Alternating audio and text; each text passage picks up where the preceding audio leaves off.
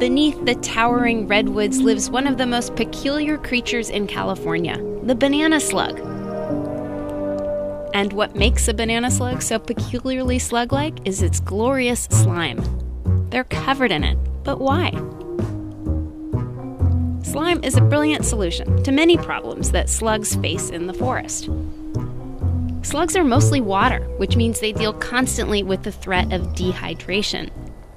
And you'd think that laying down that thick layer of slime would be hard to maintain and use up a bunch of water. But slime actually attracts water. It's produced by cells in the slug's skin called goblet cells.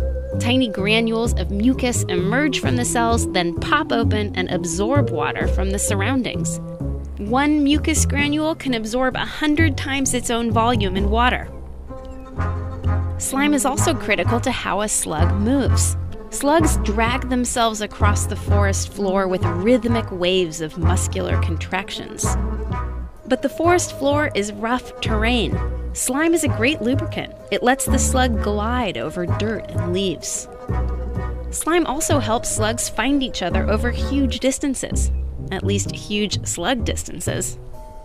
Chemicals in slime trails tell slugs which direction another slug was headed, maybe leading it to a potential mate.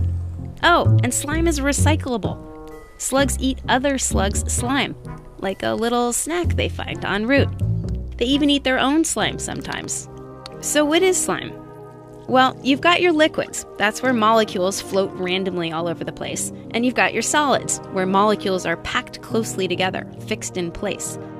A liquid crystal, that's what slime is, is in between those two things. The molecules are aligned with their neighbors, but they can move and flow together.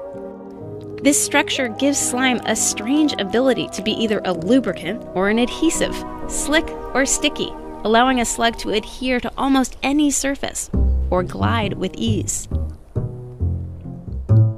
Chemically, slime is very similar to human mucus, which is also a liquid crystal. Your body produces about six cups of mucus a day, even more than that if you've got a cold. But instead of using it on the outside of your body, like slugs do, you use it inside.